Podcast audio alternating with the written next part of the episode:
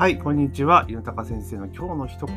というところで、今日もですね、音声をお届けしていきたいというふうに思います。なので、ニュースを見てというところで、え今日はですね、え自民文通費日割りの臨時国会成立断念、野党首都公開主張折り合わずっていうね、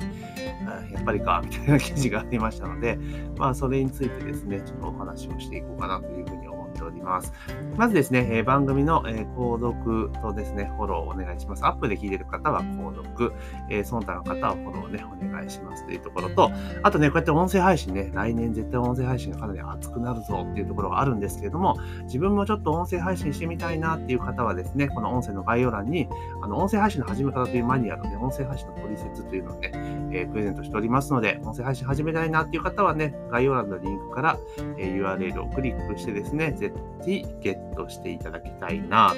というところでございます。で、12月入りましたけれども、いかがお過ごしですか、えー、今ね、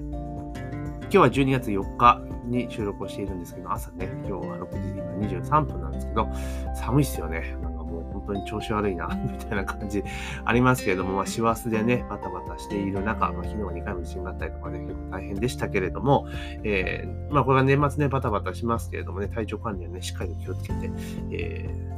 最後のね、追い込みというところでね、頑張っていただきたいなというところでございます。で、今日のテーマなんですけれども、自民文通費祝いの臨時国会成立断念、野党首都公開主張折り合わずというところで、ちょっと記事のね、冒頭読ませていただきたいと思います。えー、自民党は3日、文書通信交通対滞在費、の日割りの支給を可能にする歳費改正法案について、6日、召集の臨時国会成立を見送る方針を固めた。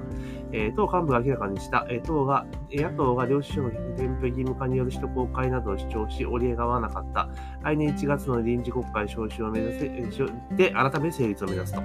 いうところで、で、えー、立民と維新ですね、あと自民党でやったけれども、えー、要は、えー、野党はね、首都公開を求めてたけれども、自民党が、いえ、ちょっとそれは待ってくれよ、みたいな感じで、えー、まあ来、来期の臨時国会でやるというところですね。で、要は、えー、なんかね、あの、これ、たまたま、なんつうかな、維新のこの国対委員長の遠藤さんかなっていう方の、まあ、記者会見をたまたま見てたんですけど、えっと、なんか国会ってこうやって会議員の身分に関連する、えー、なんか、法律とかを変えるときって、なんか全会、会各会派全会一致じゃないと、なんかダメみたいなんですよね。だから要は事前にネゴシエーションしといて、事前なんか根回ししといて、全部の会派が OK するよって言った場合に、あの、委員長が提案するっていう、なんかそんな謎の習慣があるそうなんですよね。で、これ、多分自民党の人たちが多分ちょっともう、まあ、日はとりあえず日割りでみたいな感じでやってるけど、使い道はやっぱ公表したくないでみたいなんですね。だから、多分その文書通信交通以外に使ってるんでしょうね、きっとね。まあまあ、それは使っているんだろうなっていう思うんですよ。で、別に必要なお金だったら使うのは悪くないと思うんですよ。政治活動にお金かかるんだったら使うべきだと思うし、なんだけれども、多分、あの、見せらんないもの使ってんでしょうと。で、もちろん、その、なんていうんだろう、政治家だったら、なんていうのかな。あのね、あんまりこう表にできないようなのって出てくると思うんだけれども、だけど別に、なんつうのかな、えどこで何を使ったかぐらいは、ちゃんと何費用をいくいくら使ったかぐらいは、やっぱ出した方がいいですよね。だからそれ、例えばそれで、えっと、今だったら毎月100万じゃないですか。だったら別に領収書添付でちゃんとね、あの、使途を明らかにしたら、別に上限なんか300万ぐらいしちゃっていいと思うんですよ。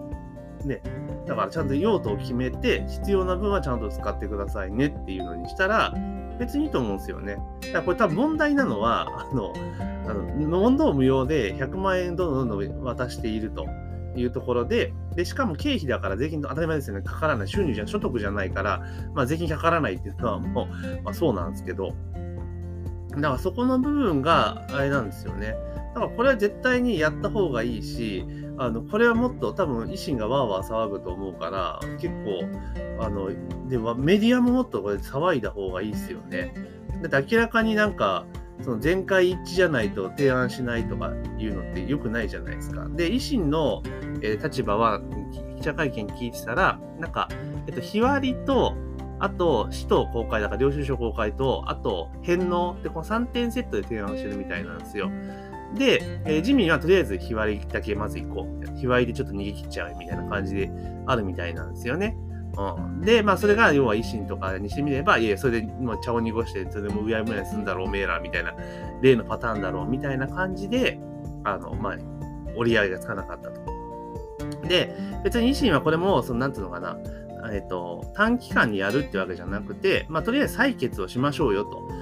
いうことを言ってるみたいなんですよね。だから、ここでご利用して通すってことじゃなくて、いや、そもそも採決しないで、えー、うやむやにしちゃうよくねえだろうと。こんだけなんか、どこどこも、周りもっていうふうに言ってたにもかかわらず、あの、なんつうのかな、採決すらしないっていうのはそもそもおかしいだろう。全会一致じゃないと採決しないっていうのは本当おかしいよねっていうところがあるので、多分問題定義として言ってるんだと思います。だからこれ本当に騒いだ方がいいっすよね。うん。で、自民党って、こう、いいも悪いも、世間がわーわーわーわー騒いでいったら結構動くじゃないですか。うん、で、この、なんつうのかな、例えば、森かけ桜みたいな、ああやって、あの、意味のないことでわーわー騒いで全く意味がないんですよ。あの、国民がもう、いやいや、もう俺ら関係ねえし、みたいな感じじゃないですか。ぶっちゃけた話。そんな知らんがな、みたいな話じゃないですか。だけど、こういうなんかね、いやいや、俺らの税金、お前ちゃんと使えや、おら、みたいなところを、あの、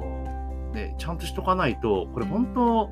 自民党参議院議員選挙なんか負けたいんですかねっていうくらいなスピード感ですよね。で、いいも悪いも維新が今回躍進したっていうところで、こういうのが多分どんどん出てくるんでしょうね。今まではだから、たかだか衆議院で10人ぐらいしかいなかったから、あんまわーわー騒いでもね、あれだったけど、これは今回大きくなって、で、維新の政治家の方って結構若い人が多いじゃないですか。若い人が多いのと、もともと事業をやってた人が多いんですよね。あの、だから2代目とかじゃないから、ほとんど基本はね。うん、だから、こういうのがやっぱおかしいって感じられるんじゃないかなっていうふうに思ったりはしますね。だって普通に、あれじゃないですか、これ、国会議員だけなんですよね、こういうのがあるのって。だって、我々ね、経費使ったら、領収書ないと怒られるじゃないですか。いやいや、これじゃ経費じゃないですよ。とか言われちゃいますよね。だからそう考えると、やっぱり、少なくとも、まあね、お金がかかるんだったら、私はこう上限は、例えば今100万なのを月別300万でも500万でもいいと。あげると。ただし、その代わり領収書添付して、えー、使途をちゃんと明示する。で、余ったら返金するとか、あとはもう生産払いでよくない？って思うんですよね。うん。生産払いで。ね、それか、だから、歳費専用の、あの、クレジットカードかなんか、だから文書通信交通滞在費専用の、えー、クレカ作って、で、それを国会議員に配ればいいじゃないですか。ね。で、配って、で、それで、あの、それで全部生産する。そしたら全部わかりますよね。うん。で、カードが使えないところって、別に文書通信交通滞在費だったらカード全部使えるはずなんですよね。今だったらね。と思うんですよ。だから、これ全部ね、カード、カードにしたらいいですよね。うん。ね、だから、結局は、その、なんだろう。どこで使ったかがわかん、だから、例えばね、公開されて困る使い方をしてなかったら、多分ね、もうみんな文句言わないんですよ、きっと。だって別に普通じゃないですか。だけど、公開して文句言われる使い方をしてるから、あれなんでしょうね。嫌なんでしょうね。うん。だからここら辺はね、国民ちゃんと見てるぞっていうところ。で、もう今回の総選挙でもうはっきりしたじゃないですか。国民やっぱ見てるんですよ、ちゃんと。うん。だから、立憲みたいなああいう攻め方してたら、もうそっぽ向いちゃうんですよね、結局は。だから、ちゃんと自民党もこれね、あの、本当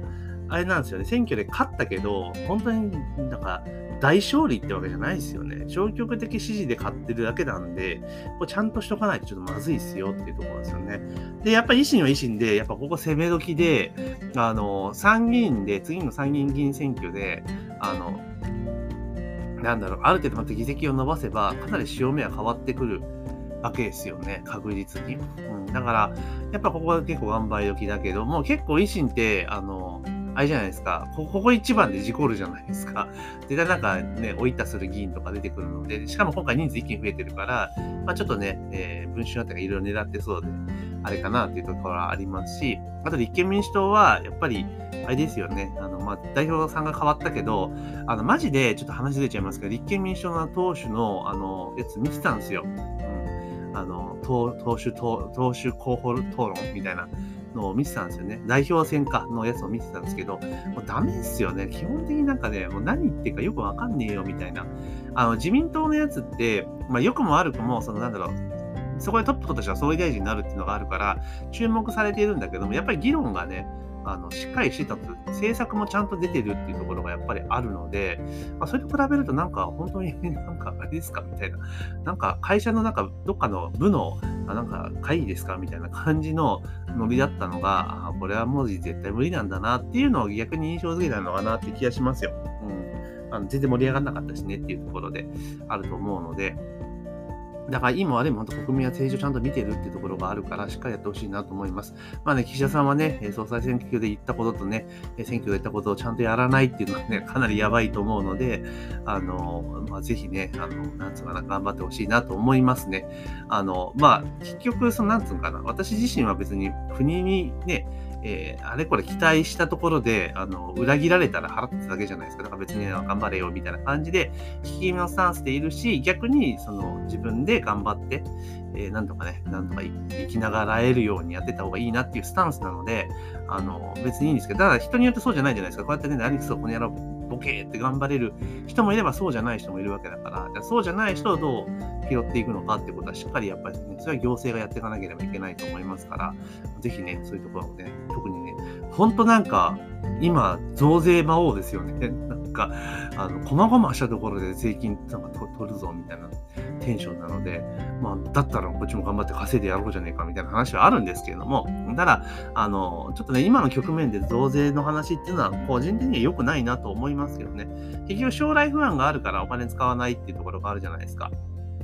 ね、だからこの先どうなるか分かんねえよっていうのがあるからこそお金貯めるわけですよね。だから、あの、10万円クーポン、10万円配ってもみんな貯金しちゃう。で、別に貯金ってマイナスじゃないんだから、別に全然いいのに、なんか貯金、貯蓄に回るのことが悪みたいな解釈してる、なんかバカどもが多いのもいかがなもんかなと思ったりは、えー、すごくしますよね。だから、国民になんかそういう負担をどんどんどんどん求めてる割に、こう自分たちのところは、あの、なんていうかな、全然こう手を入れないっていうのは、これ国会議員がとしてはやっぱ良くないですよね。だからこれはやっぱり、あれですよ。あの、本当腹立った人は、その地元の選出の議員いますよね。各選挙区、小選挙区の議員の議員事務所にあのクレームの電話を入れた方が多分早いと思うんですよ。もう次は落とすぞと。こんなタラタラやってたら、おめえら落とすぞ、次。次票入れねえぞ、ほら、って言った方が、多分国会議員の方は動くんじゃないですかね。だって国会議員って選挙に落ちたらただの人だから、それが一番困っちゃうわけですよね。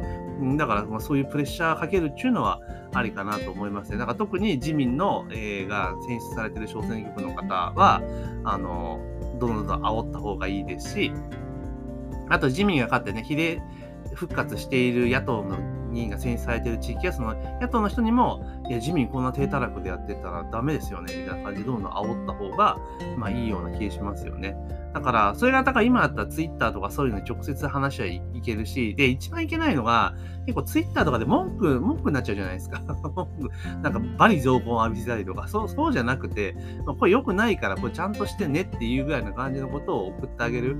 うん、やっぱり国会議員とはいえ、あの、人間なんで腹立ったら突然腹立つと思いますから、そこら辺はちょっとね、やっぱ大人としてね、ちゃんと、ってた方がいいんじゃないかなというふうに思っております。というところで、えー、今日はですね、自民文通費日割り理事団って、えー、ね、結局うやむやにする流れになっているので、まあ、これはダメですよ。多分、橋本さんあたりがまたわーわー騒ぐから、多分これは静かにならないと思いますけれども、まあ、ぜひね、動かしていっていただきたいなというふうに思っております。で、えー、冒頭にも告知しましたけど、こうやって音声配信ね、え自分もやってみたいぞっていう方はですね、あの、音声配信の取説というね、マニュアルをプレゼントさせていただいております。音声の概要欄にリンクがありますので、そちらをクリックしていただけたら、えー、すぐにゲットできますので、ぜひね、ゲットしていただけたらなというふうに思っております。あと、Apple で聞いてる方は、えー、購読、えー、その他のメディアの方、フォローをね、忘れずにお願いしますというところで、えー、本日の配信は以上とさせていただきます。